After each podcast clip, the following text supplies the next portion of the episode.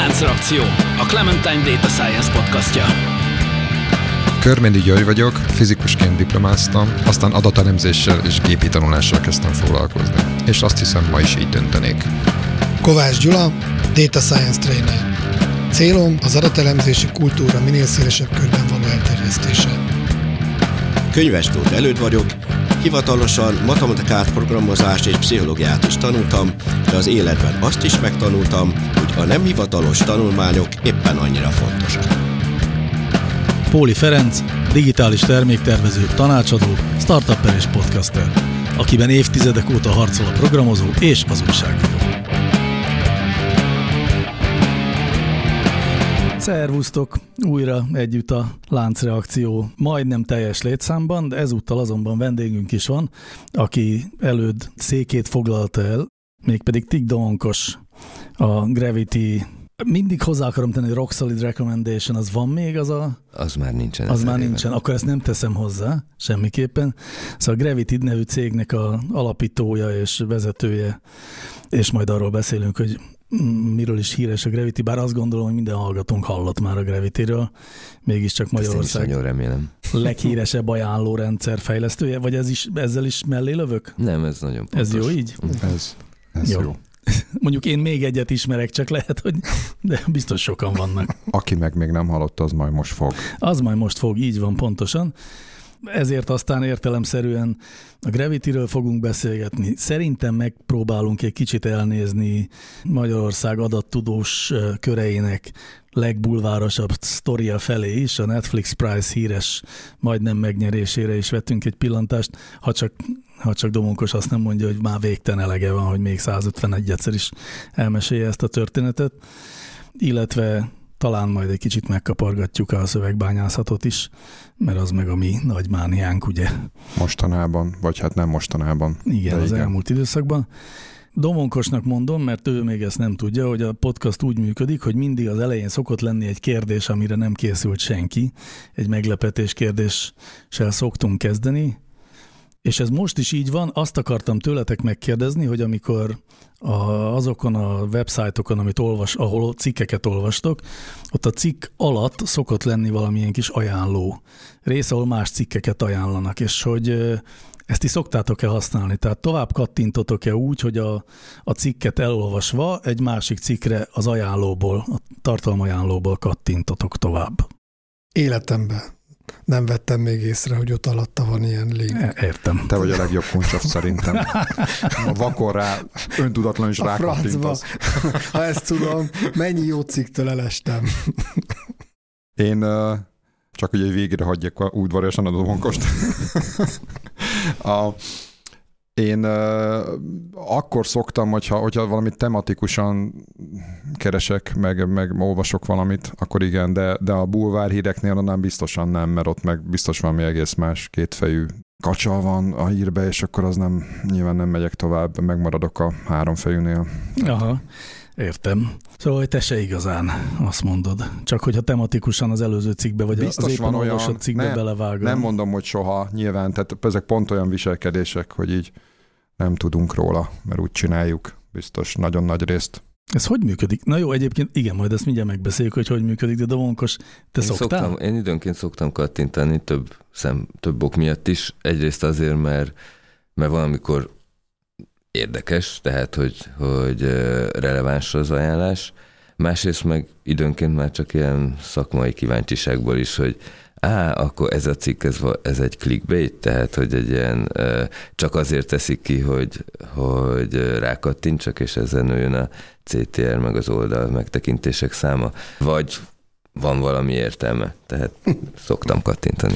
És hogyha ilyen nagyon exas így megtippeled, hogy, hogy hány százalékának van értelme? Mi a Szerintem átlag? könnyű olyat kitenni, aminek van értelme. Abszolút könnyű egyébként, igen. X szava csak akarat kérdése.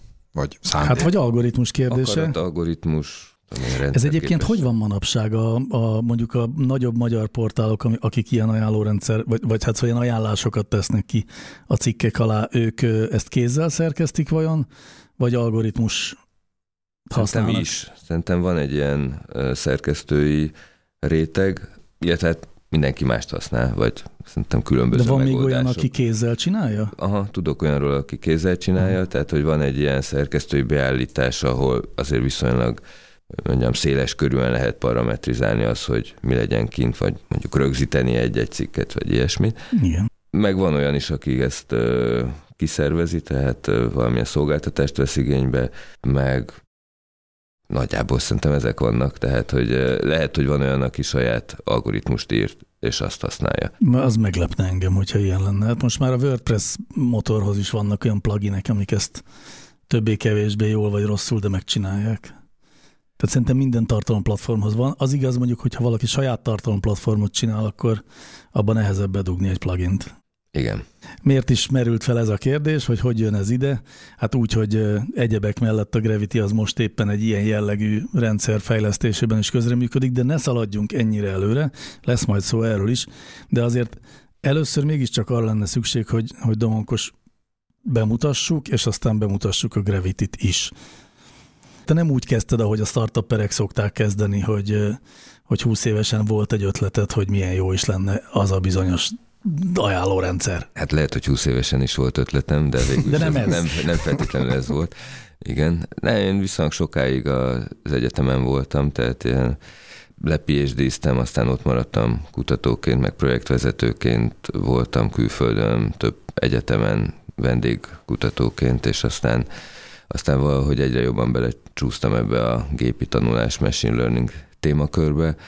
Egész sik- komoly sikereket értem, illetve értünk el ott a műegyetemen néhány körülöttem lévő emberrel, és akkor ennek az apropóján, vagy hát az egyik ilyen kiemelkedően sikeres projektből lett ez a társaság, amit úgy hívnak, hogy Gravity Research and Development. Vagy egy kicsit rá erősítsek erre. Én is szoktam a Gravity-t emlegetni, mint, mint arra példa, hogy így lehet így is céget csinálni, mármint hogy így, tehát tényleg ilyen tudás alapon és ilyen szépen lépésről lépésre, mert hát ugye az utóbbi időben ez a startup kifejezés is egy picit már mondjuk azt, hogy ero- erodálódott, és sokszor elég egy jobb sikerült prezentáció, meg egy valamilyen WordPress-es honlap, és akkor, ö, és akkor elindult a startup.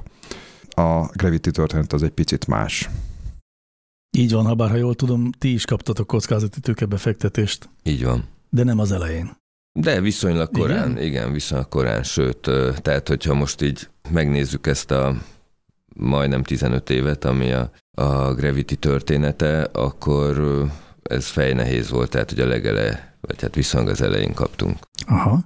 Jól gondolom-e, hogy az a bizonyos több siker között volt egy nagyobb kiugró siker is, ez az a bizonyos Netflix Price történet. Igen, igen. Azt elmondjuk, hát ha van olyan hallgatónk, aki nem tudja, hogy ez kb. micsoda? Szerintem simán lehet olyan hallgató, aki nem Simán. tudja, mert ennek már 2000, lassan 13 éve. igen. 2006-2007. 2006-2009. 2009, ja, mert egy több éves ez verseny volt. több éves verseny volt. Tehát 2006-ban, amikor a Netflix még a DVD-ket postán küldte ki Amerikában, mert Amerikában működik a posta, ö, akkor a, ugye a Netflix előfizető díjakból él, a, annak a valószínűsége, hogy valaki minél tovább legyen előfizető, az jó korrelál azzal, hogy hány filmet néz meg, és az ember egy idő után kifogy abból, hogy milyen filmet akar megnézni, vagy az ismerősei mit ajánlanak neki, és a Netflix erre bevezetett már korábban egy ajánlórendszert, és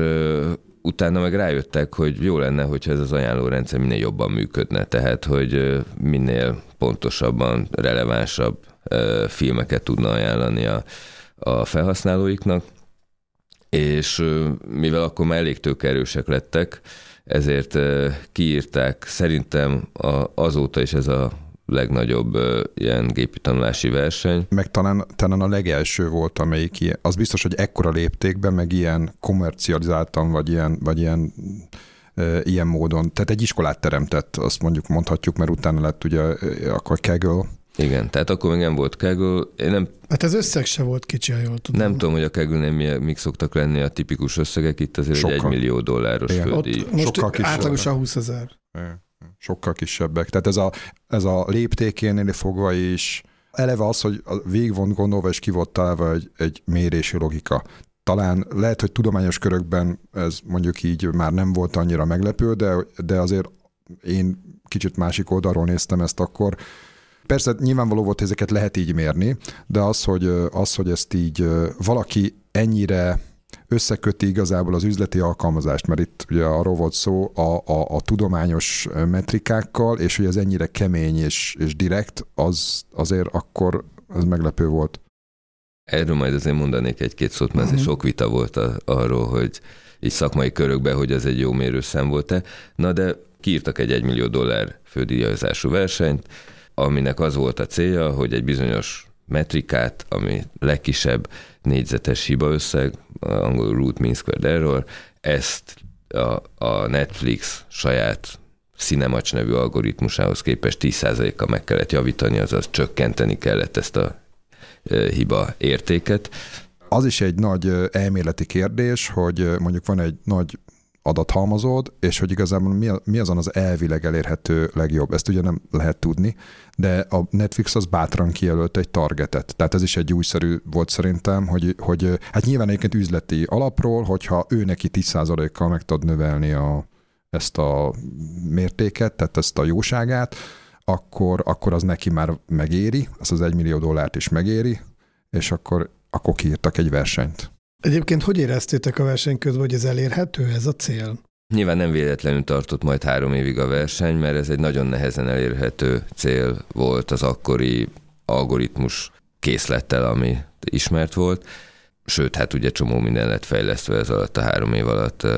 Mi is a tudományos világba is úgy törtünk be, hogy, hogy mi is jó néhány cikket publikáltunk arról, hogy milyen módszerekkel lehet jobb és jobb eredményeket elérni.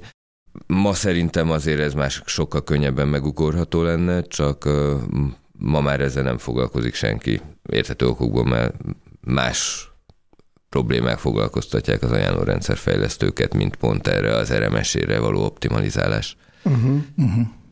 De hogy befejezem az egészet, tehát, hogy kiírták ezt a versenyt, tudni kell, hogy most már nem úgy van, de annó a Netflixnél egy 1-től 5-ös skálán lehetett osztályozni a filmeket, és ugye ez a mérték, amit néztek, az az, hogy te mennyire jól tudod megbecsülni ezeket az értékeléseket, tehát, hogy mit tudom én, azt hiszem volt 2,8 millió felhasználónak 100 millió értékelése, és akkor ezek, ezt a 100 millió 1, 2, 3, 4, 5 számot milyen jól tudod megbecsülni. Nyilván nem egész számot lehetett csak becslésként megadni, hanem törtet is, és ezeknek az eltéréseknek a négyzet összegét számolták ki, itt vannak a gyökét, és e szerint rangsorolták a beadott megoldásokat.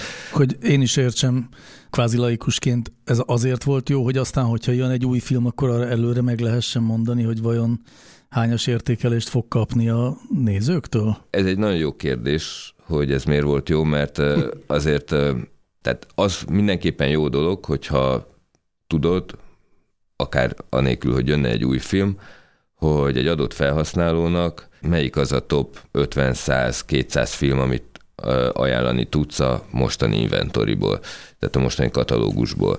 Emellett persze az egy másik probléma, hogyha jön egy új film, akkor arra hogyan tudsz ajánlani. Itt vannak különböző megközelítések. Ezt ugyeként úgy hívják, hogy hidegindítási probléma, vagy cold problem. Általában azok a megoldások, amiket a Netflix versenyen túlnyomó részt használtak a, a résztvevők, azok a értékelések összességéből dolgoztak. Egy új filmnél ugye nincs még értékelés, tehát ott ott ezek a megoldások nem alkalmazhatók közvetlenül. Aha, tehát akkor nem arra volt valójában, hogy... Nem arra volt, de, de hanem arra volt összességében, hogy megtartsák a felhasználókat. Tehát, hogy minél tovább legyen valaki felhasználó, elég könnyű volt kiszámolni, akkor azt hiszem még csak ilyen 10 millió felhasználója volt kb. a Netflixnek, hogyha most mondjuk számolunk egy, egy 10 dolláros havidíja, hogyha sikerül egy hónappal meghosszabbítani az átlagos ügyfél élettartamot, akkor az egy 100 millió dolláros bevétel, tehát hogy, hogy azért ennek megvolt a létjogosultsága ennek a versenynek ilyen méretben uh-huh. mindenképpen. És azért azt se felejtsük el, hogy szerintem ez egy akkora publicitást hozott a Netflixnek, ami már önmagában uh-huh. megérte. Abszolút. Úgy gondolod, hogy a nagy sajtóban is, vagy inkább a szakmai berkekben? Mert a szakmai Ez a nagy sajtóban is nagyot uh-huh. futott, igen. Ez a New York Times-ban volt erről, igen, vagy igen. 5-6 cikk. Az Origóban is írtunk róla. Na jó, de szóval csak azért, azért arra gondolok, hogy a Netflix azért amúgy is egy érdekes cég volt amúgy is, de hogy a, mert hogy a szakmában viszont ilyen abszolút ö, ö, mérföldkő, tehát az, az nem kérdés. Én ebben nem vagyok objektív, nem látom azt, hogy ez mennyire... É, é, azért az... mondok ilyeneket. De... Szerintem azóta se volt hasonló.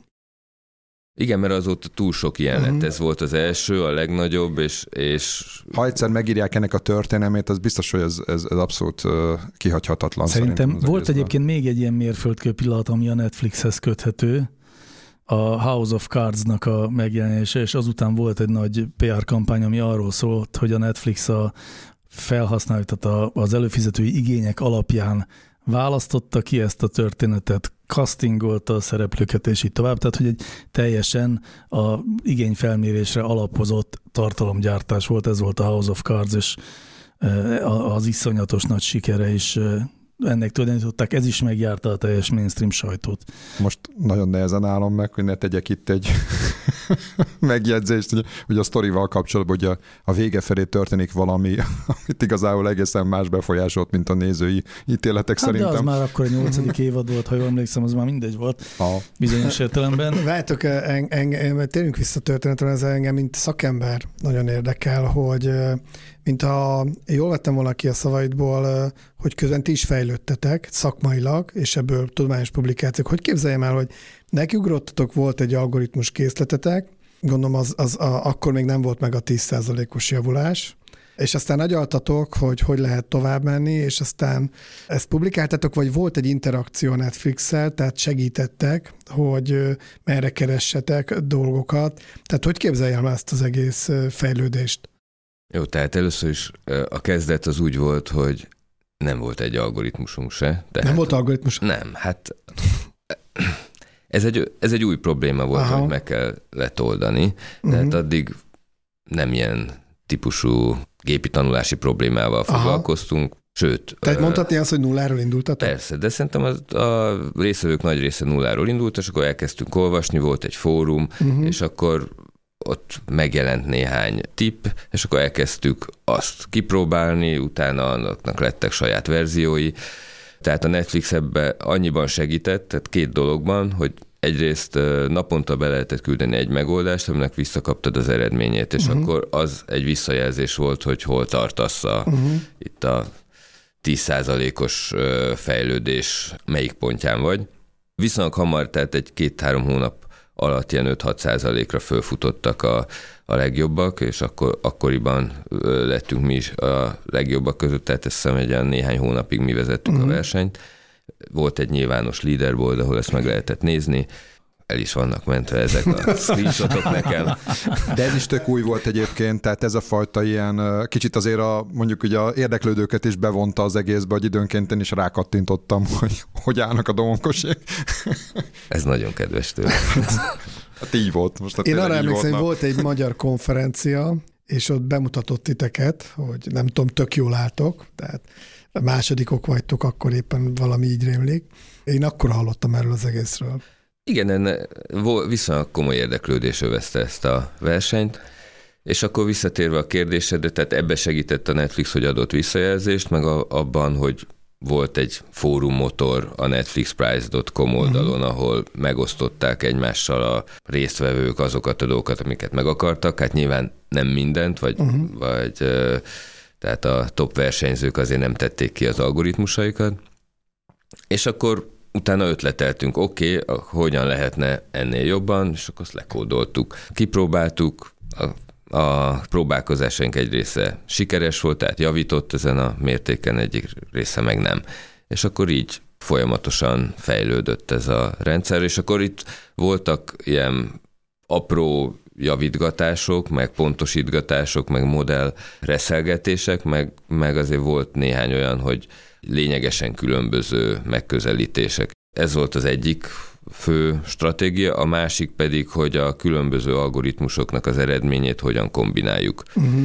Tehát ez az úgynevezett blending, ez is egy nagyon komoly részévé vált a jó megoldás előállításának, és ugye a fődíjon kívül, ami a 10% elérése után járt a, a győztes csapatnak, volt egy éves díj is, ami 50 ezer dollár volt, és ott is azt hiszem kétszer másodikok lettünk, tehát a 2007-es októberi, meg a 2008 októberinél is másodikok lettünk, és aztán egy idő után elkezdődött az, hogy a csapatok összedolgoztak, tehát hogy lehetett a versenykírás megengedte azt, hogyha A és B csapat egyesül, és lesz az A Unió B, akkor az egy külön entitásként fölkerülhetett a leaderboardra, és hogyha jó volt a kombináló algoritmusuk, akkor az jobb lett, mint az A meg a Aha. B.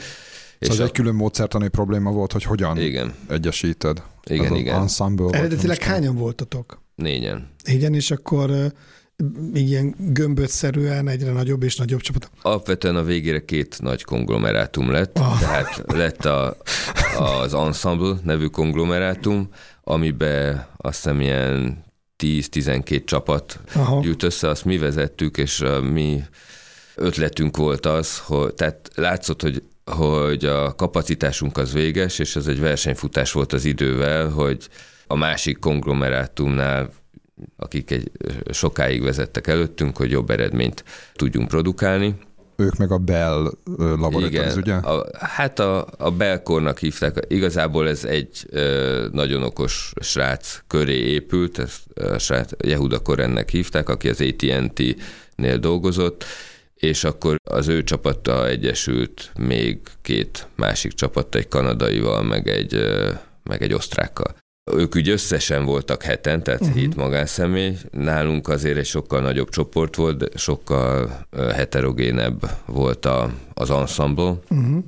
És amit még akartam mesélni, mert szerintem az érdekes, hogy kitaláltunk egy ilyen szabályzatot, hogy hogyan lehet az ensemblehez csatlakozni. Az e- egyébként egy korábbi neve az ennek az ensemble a The Grand Prize Team volt. e,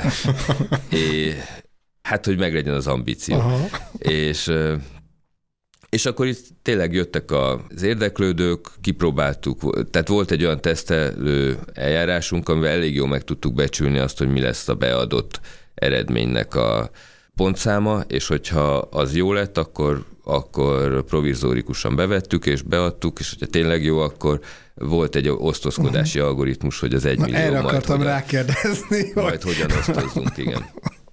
Kicsit ilyen egész vadnyugati Igen, pu- puskaporos feelingje van az egész sztorinak. Nem, most. nagyon, tehát a pontszámok, az addicionális pontszámok alapján, Aha. amiket az új csatlakozó hozott, az alapján részesült volna a főhívó. És ez úgy kell érteni, hogy ez a két csapat maradt végül, tehát nem is volt több csapat a... Nem, 40 ezer csapat volt. Ja, tehát sok Aztán csapat volt, csak Igen, tehát a, volt két a, nagy vezető a top, csapat. A top részevők közül ennyi tudott kvázi hozzátenni ahhoz, hogy, a, hogy ezek a csapatok egy kicsit jobbak legyenek. Uh-huh. Tehát uh-huh. nagyjából, mondom, nálunk volt tíz komolyabb egység, a túloldalon meg három. Uh-huh. És akkor egyszer csak eljött a El, eljött véghajrá. a véghajrá. A versenykírás az úgy volt, hogy amikor az első csapat eléri a 10%-ot, onnantól még van egy hónap. És akkor kezdődött a hajrája a maratonnak, és itt tényleg fejfej mellett mentünk, és az utolsó nap mind aki nyilván naponta egyet lehetett beadni. És akkor az utolsó napi beadásunknál az egy ilyen komoly vita volt, hogy mikor adjuk be, meg hát egyébként, amikor már ilyen sok algoritmus futtatsz, az azért időigényes, meg van a Blender még fölötte, de amikor elkészült ez a megoldásunk, beadtuk, ez 20 perccel későbbi időbélyege volt, mint a másiknak, de ez akkor egy viszonylag, tehát nem tűnt lényegesnek, és és a nyilvános leaderboardon egy ponttal volt jobb, mint a másik. Ezt azt kell tudni, hogy ez egy tízezreléket jelent, tehát uh-huh. hogy ez nagyon minimális különbség. De a Netflix azért, hogy csökkentse a csalás kockázatát, nyilván tartott egy nem publikus leaderboardot itt, és, és ott ez a két megoldás tízezret pontossága azonos lett. És akkor ebben az esetben a versenykiírás szerint az időbélyek döntött, tehát így a 20 perccel való előbbi beadás miatt a másik csapat vitte a fődíjat. Ugye összességében nézzük, akkor miénk volt egy icipicivel jobb megoldás, uh-huh. mert a kettőnek az összességében jobb volt. Így hát aztán lemaradtunk erről a földíjról, viszont azért... Az, Várj csak, hogy el tudjam képzelni a sztorit, a, ezt az utolsó nap értétek el a 10%-ot, vagy már korábban elértétek? Már korábban csak ott elértünk, de ott már egy, egy hónapunk a, volt a, ezen. lóvéra. Egy hónapunk hmm. volt ezen javítani. Aha. Tehát, hogy, hogy, a, hogy ti onnantól, meg. a 10% egyébként nem mi értük el, hanem a másik csapat. Előbb? De, igen. És akkor onnan indult az egy hónapos Aha. hajrá, és az egy hónapos hajrá során azt hiszem, mi 10,09-ig értünk Aha. el, és a másik csapat is, másik 10,08-ig uh-huh. Mondjuk, és akkor így alakult ki ez a végeredmény. Tehát, hogy ott még volt egy minimális, egy kis növekedési lehetőség, az akkori algoritmusokkal, amik uh-huh. rendelkezésre álltak. Egyébként én nem láttam azóta se olyat, hogy valaki megpróbált volna mondjuk a mostani deep learning algoritmus sokkal neki futni ennek a, uh-huh. ennek a problémának. Lehet, hogy az simán tudna 12%-ot. Uh-huh. Na és egy, egy, egy, egy olyan kérdés, amit utána néztem, és sehol nem találtam rá választ, és utána ezt a Netflix használta? Egyes részeit használta, tehát azt kell tudni, hogy a győztes megoldás az 107 algoritmusnak az elegyéből készült el, de itt nem kell arra gondolni, hogy ezek lényegesen különbözőek, hanem egy kicsit más paraméterbeállítású Aha. algoritmusok, és akkor arra volt egy blender, és állítólag ebből néhányat használt. De ezt ők ugye nem alkalmazták így az egészet Aha. direktbe, és erre próbáltam utalni, hogy azért ez egy viszonylag mesterséges probléma, ez a RMS-e mérés, mert sokkal fontos. Tehát igazából ebbe ugye benne van az, hogy neked azokat a filmeket is jól kell tudni becsülni, amelyeket a felhasználó nem szeret. Uh-huh. De azok sokkal kevésbé fontosak, mint az, hogy a top 100-ból, amit szeret, azok közül uh-huh. éppen most melyik uh-huh. a legrelevánsabb. Persze az sem lényegtelen, hogy amit nagyon, nagyon nem szeret, azt ne ajánlja, de ez azért viszonylag könnyű, hogy most egyesre vagy ötösre értékelnie uh-huh. azt inkább. Úgyhogy ezért sokat kritizálták ezt az RMS mérőszámot, és ma már nem is nagyon használják a, az iparban, hogy, Aha hogy ezzel minősítsenek egy, egy megoldást. Én azt gondolom azért, hogy a, tehát ilyen első fecskének azért ez, azt figyelembe, hogy úttörők voltak ezzel az egésszel, azért ez, ez nem volt egy rossz kísérlet. Nyilván az elején kiírták, a felénél nem módosíthattak feltételeket. Meg ez egy jó mérhető valami, tehát nincsen benne szubjektivitás, szerintem a verseny uh-huh. célját teljesen jól kiszolgálta, de abból a szempontból kritizálták, hogy ez egy valós üzemeltetés során mennyire fontos, hogy jó legyen az algoritmus uh-huh. RMS-éje.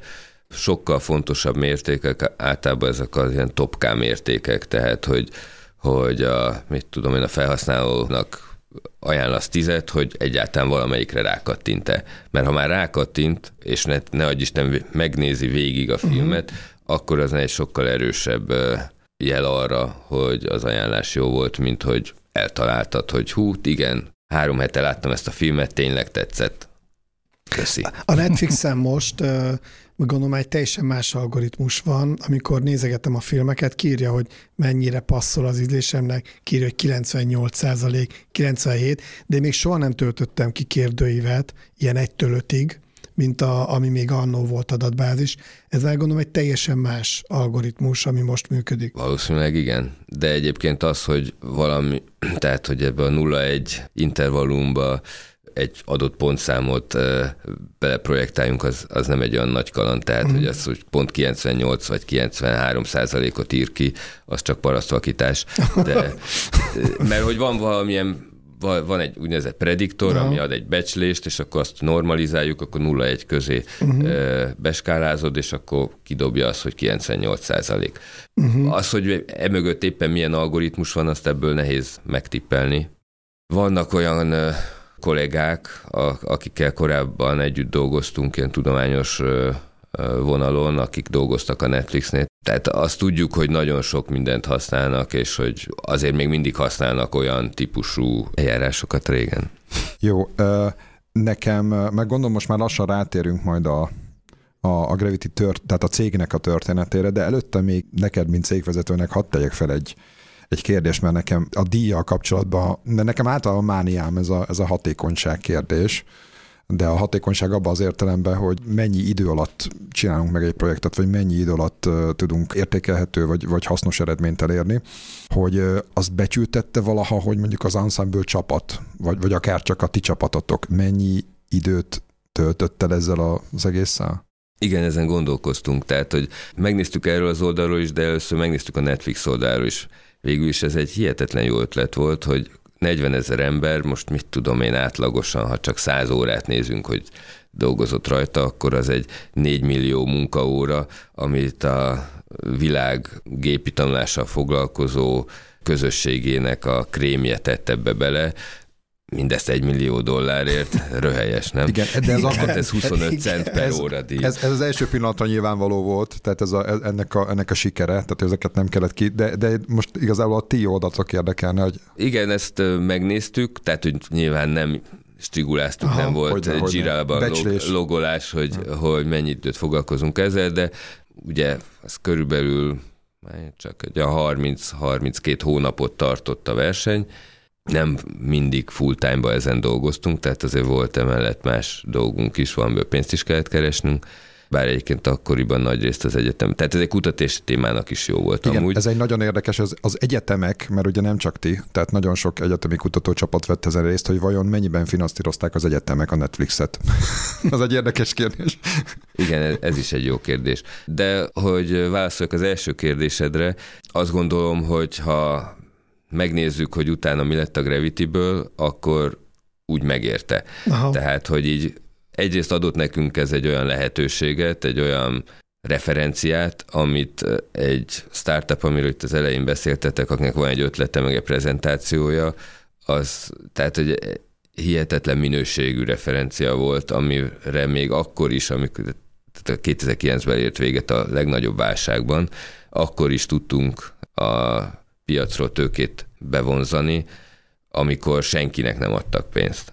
Tehát, hogy én azt gondolom, hogy egyáltalán lehetőség, hogy ehhez hozzájutottunk, az a Netflixnek köszönhetjük magunk mellett. A, én az emberi oldalára kérdeznék rá, mert nyilván erről sincs semmi cikk, hogy amikor tényleg kiderült, hogy 10 percen múlt egy millió dollár, azért egy millió, tessék 20, 20. perc, 20 percen múlt egy millió dollár, egy millió dollár, azért pláne úgy, hogy abban már benne volt mennyi munka az.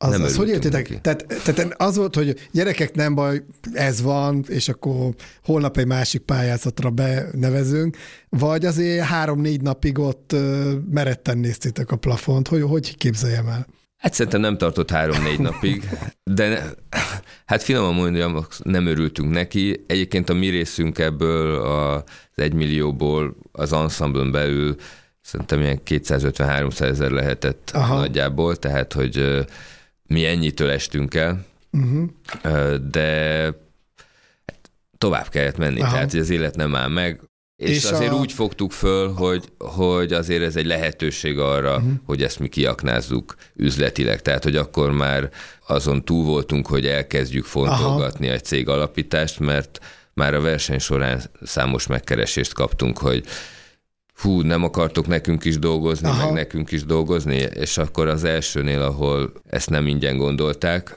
ott, ott akkor megalakítottuk a, a, akkor még KFT-ként a Gravity-t 2007 végén. Na, még hagy provokáljalak, mert én közben csak elvégeztem egy szorzást így gyorsan a számok alapján, amit mondta, hogy, hogy az a, én nekem ilyen 1200 ember nap környéke jött ki. De igazából nagyságrendileg, tehát most nem a tényleg a... Szerintem annyi nem volt. Annyi nem mm. volt. Szerintem annyi nem volt. Na mindegy, hát minden esetre nagyságrendileg azért szerintem nem, nem lőttem nagyon mellé, de... Hát jó, hát annyi belement És, és ez mondjuk szerint. a ti csapatotok, tehát nem is az, az ensemble többi tagját, azt nem, nem tudjuk. Tehát a... Igen, és már nem is tartjuk igazán velük a kapcsolatot.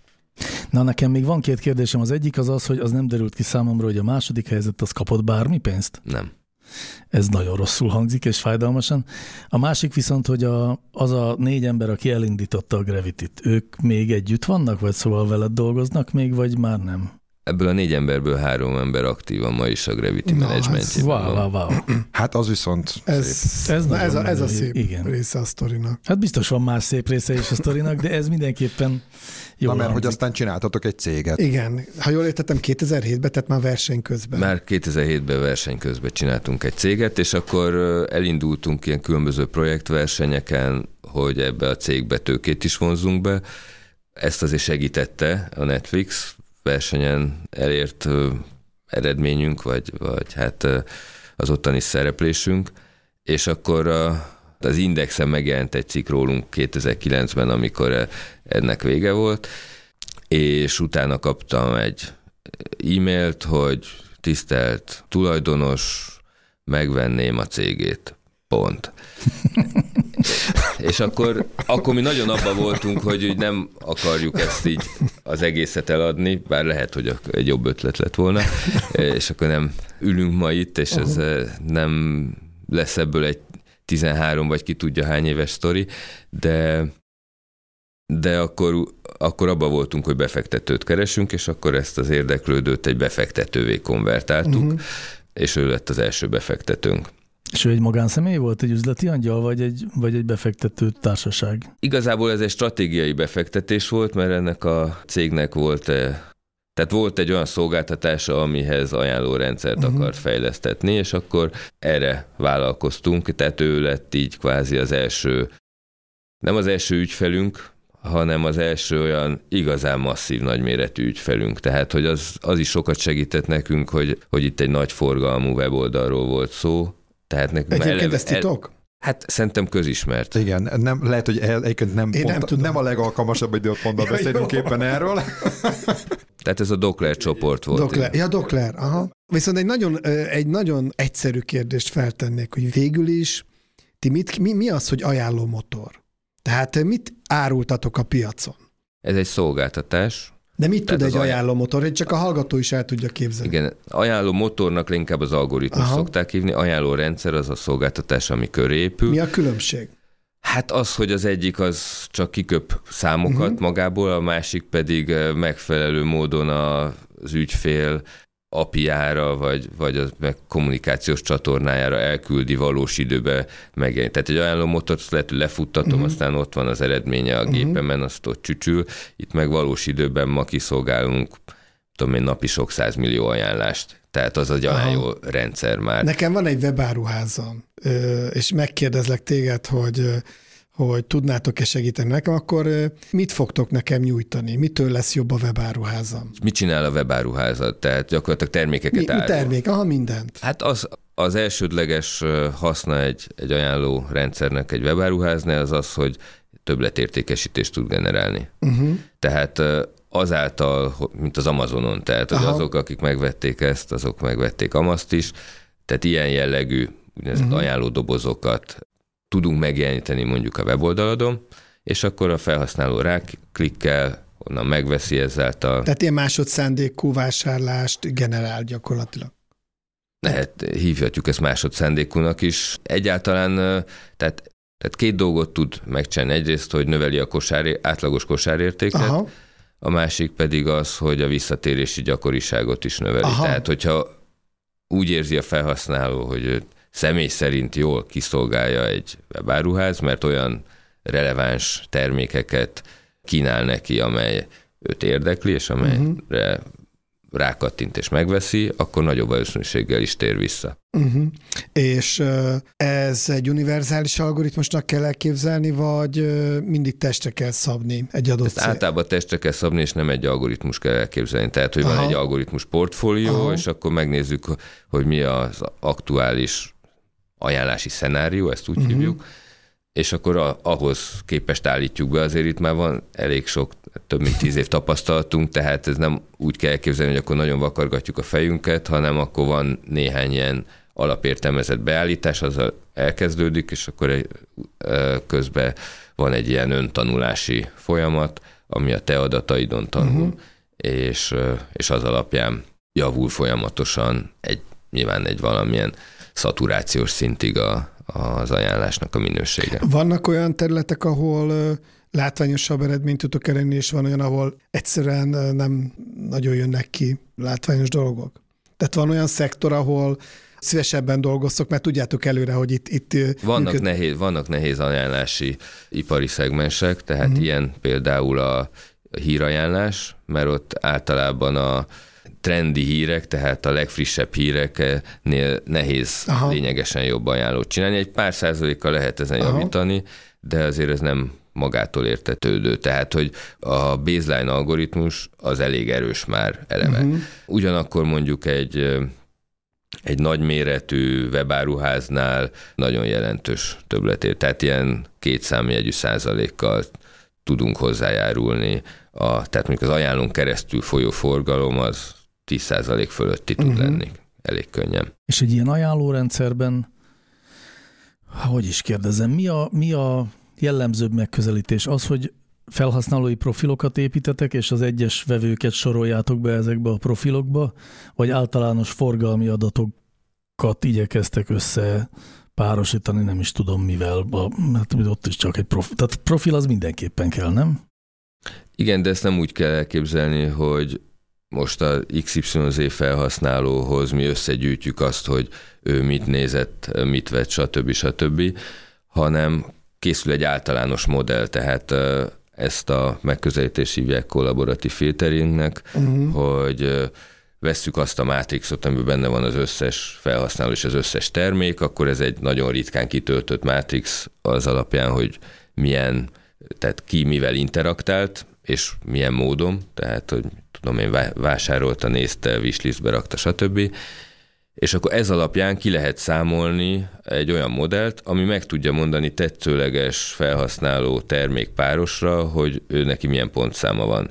És amikor jön egy felhasználó kérés, hogy mondjuk a Ferinek ide adjunk egy ajánlást, akkor azt mondjuk, hogy bejön a, a te user azonosítód, tehát a modell alapján kiszámoljuk az összes termékre, hogy milyen pontszámot kapsz, és akkor ennek a top 5-10 mhm. valahányát vesszük, és akkor utána még lehet, rengetegféle utófeldolgozás van, mit tudom én, most csak a triviálisakat mondom, hogy a nem elérhető termékeket akkor kiszűrjük, lehet különböző üzleti logikákat rátenni, hogy inkább a Coca-Colát és ne a Pepsi-t, vagy stb. stb. Uh-huh. Vagy mit tudom én, hogy mindenképpen legyen benne egy termék ebből a kategóriából, mert most a, ennek a kategóriának a hónapja van, stb. stb. Tehát itt, itt a lehetőségek száma végtelen.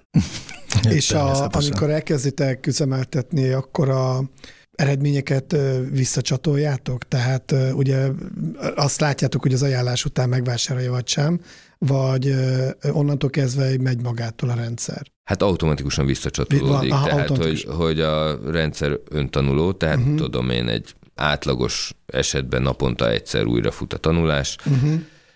de van, ahol, tehát mit tudom, egy híroldalaknál gyakorlatilag folyamatos tanulás van, tehát elkészül egy modell, akkor utána elindítjuk az új modelltanítást, tehát van, hogy ez öt percenként van, mert ott sokat dolgoztunk egy YouTube-szerű szájtnak a personalizálásán, és ugye ott rengeteg új videó kerül föltöltésre, és gyakorlatilag az, hogy milyen gyakran tanulsz újra, az, az nagyon sokat számít a, abban, hogy, hogy már az új tartalmakat is jól tudjad karakterizálni, és, és jó ajánlást tudjál azokra is adni, sőt egyáltalán, hogy benne legyenek az ajánlásokban. Tehát, hogy ugye az is fontos a feltöltőknek, hogy, hogy az ő tartalmuk is a felhasználók elé kerüljenek, tehát vannak ilyen KPI-k is, amikre érdemes odafigyelni. Ehhez a vonalhoz még van egy kérdésem, hogy az algoritmusotok fejlődik, vagy, vagy nem nagyon lehet már újdonságokat belerakni, tehát itt van egy jól kidolgozott metódus, van egy jól kidolgozott alkalmazási terület, és alapvetően ez egy viszonylag már egy érett terület, tehát nem nagyon lehet már itt újdonságokat kitalálni. Az algoritmusok általában fejlődnek, de ezt azért inkább úgy kell elképzelni, hogy vannak ilyen időnként olyan új algoritmusok, amelyek egy jelentős minőségi ugrást hoznak.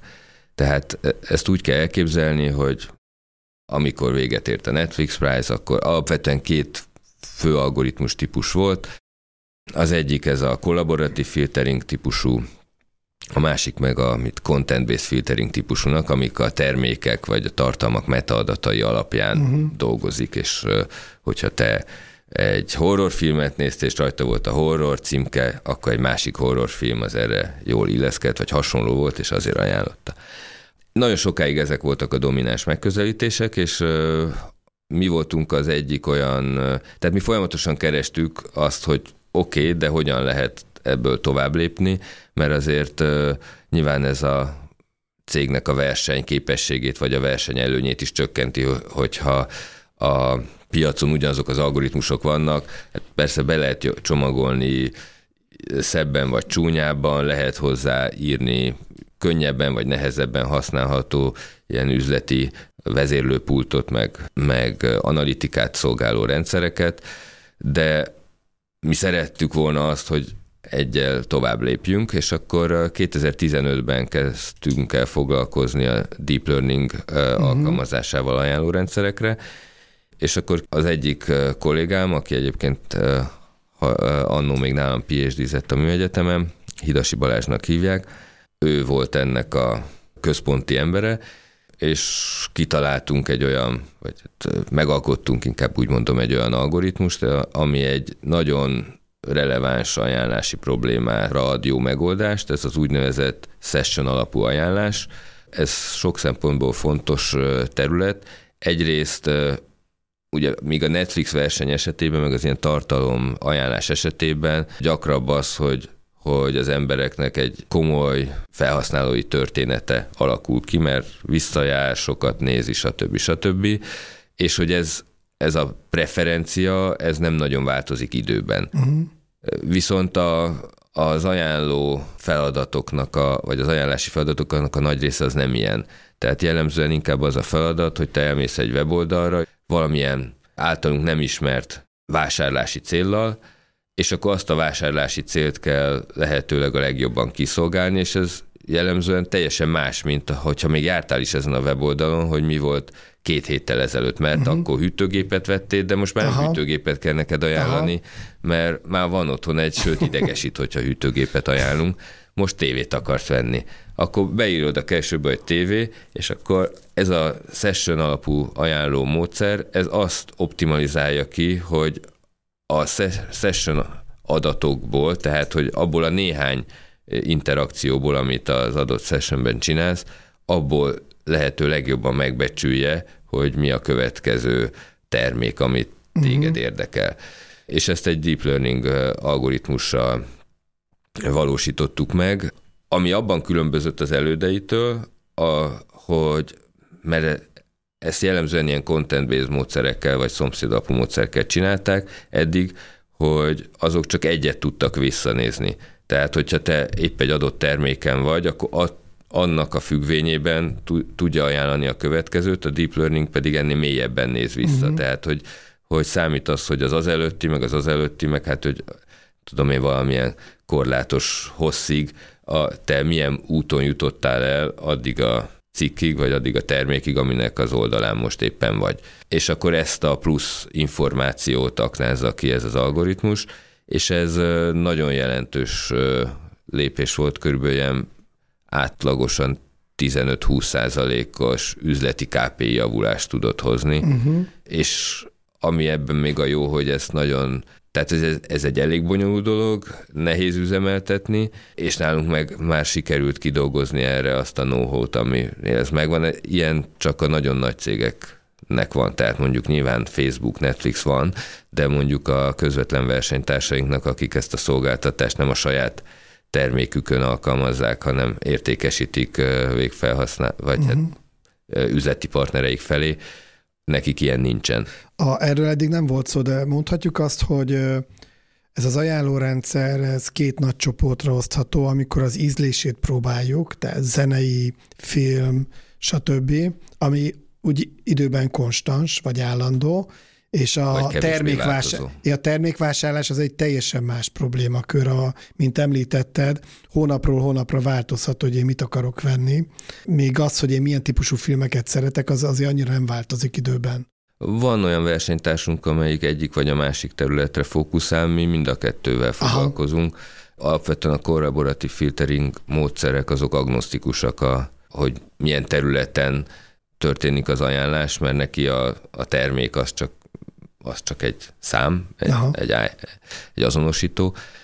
Kicsit más algoritmusok kellenek, de ezek nem lényegesen más. Tehát az, hogy most mit kapcsol szépen be egy adott problémánál, uh-huh. vagy egy adott uh, szenárió megoldására, az változhat, eltérhet, de hogyha van, tudom én, nekünk is van sok tucat ilyen algoritmusunk, vagy pa- sok tucat különbözőképpen parametrizált algoritmusunk, akkor ott azért elég nagy a választék, és bár, tehát a, nyilván az hiúság lenne azt mondani, hogy bármilyen problémát meg tudunk oldani, de azért nem szoktunk megfutamodni ilyen esetekben, hogyha valamilyen új, mm.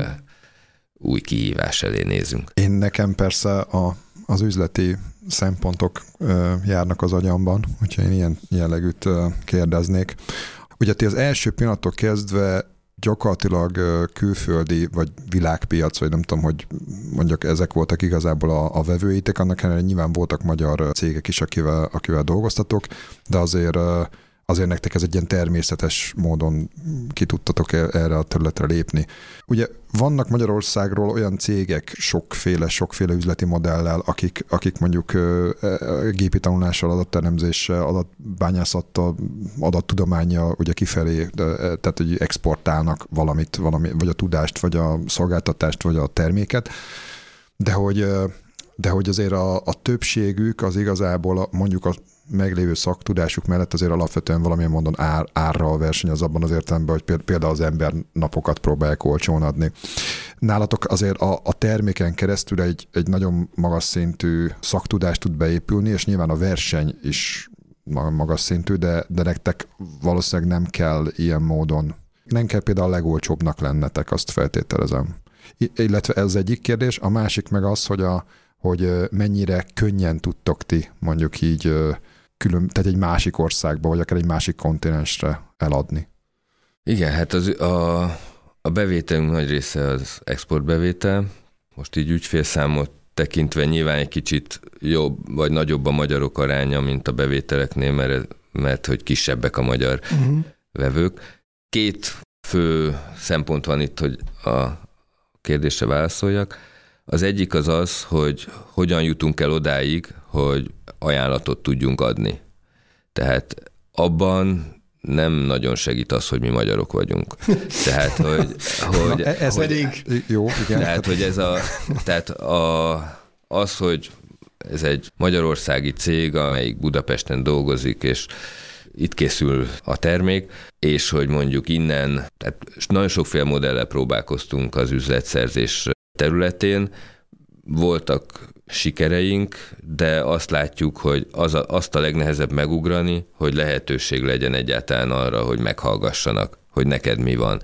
Uh-huh. Hogy oda kerüljél egy tenderhez, amikor eldöntik, hogy milyen beszállítókat hívjanak meg. Ezt többféleképpen lehet elősegíteni, lehet content marketinggel, mert általában vannak ilyen beszerzők, akik, akik felmérik azt, hogy na, milyen beszállítók vannak a piacon. Ezt lehet úgy is, hogy ha az ember bekerül ilyen anali, analiszteknek a listájára, Gartnernek, stb., akkor azért már egy komolyabbnak tekintik. Egyébként elég nehéz bekerülni ilyen helyre, nem meglepő módon.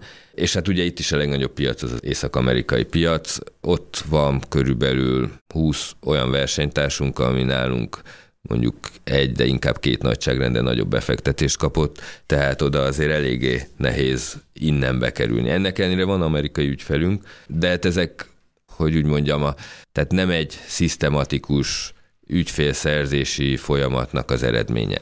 Ha viszont már eljutunk oda, hogy ajánlatot tudjunk adni, akkor jellemzően az egyik, a kiválasztásnak az egyik módja az az, hogy úgynevezett AB tesztet csinálnak. Tehát az online, tehát a digitális marketingben az egy jó lehetőség, hogy össze tudok mérni uh-huh. két megoldást. Nyilván van annak egy kis overheadje, hogyha kétszer kell integrálni, vagy két megoldást kell integrálni, de hogyha egy elég komoly cég vagy, akkor, akkor ezt általában megteszik, és akkor ha, ha ilyenen részt tudunk venni, akkor valahány ilyenen részt vettük, azt mindig megnyertük.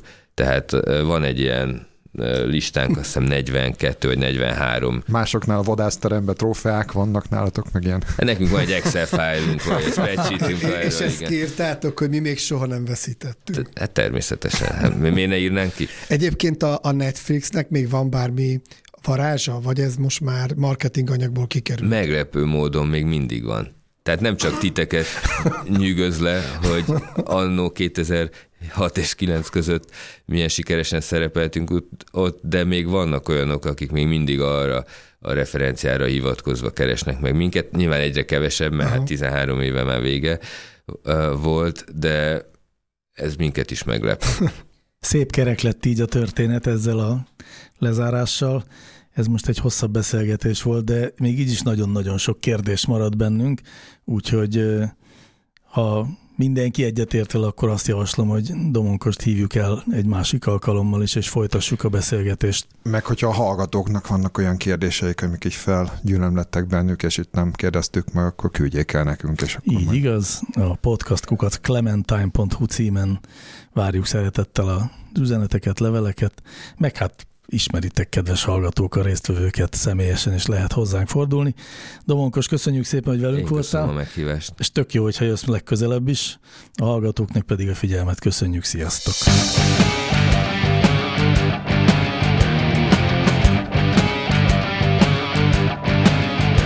Láncreakció, a Clementine Data Science podcastja.